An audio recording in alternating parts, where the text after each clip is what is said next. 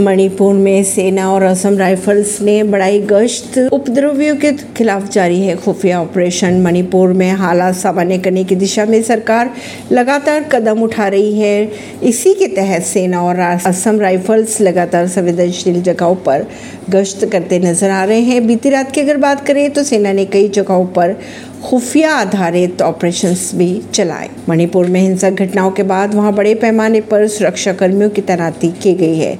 सेना और असम राइफल्स ने संवेदनशील टकराव वाली जगहों के साथ साथ इम्फाल घाटी के आसपास के ऊँचे इलाकों में बड़े पैमाने पर तलाशी अभियान भी शुरू कर दिया है। सेना और असम राइफल्स ने मणिपुर में 27 मई की सुबह से कांगचुक, मोटबंग, सैकुल, पुखाओ और सगोल मंग के क्षेत्रों में तलाशी अभियान भी शुरू किया है। तलाशी अभियान के तहत इन क्षेत्रों में सक्रिय किसी भी सशस्त्र विद्रोही पर नज़र भी रखी जा रही है। ऐसी खबरों को जानने के लिए जुड़े रहिए जनता सरिश्ता पॉडकास्ट से। परवेश दिल्ली से।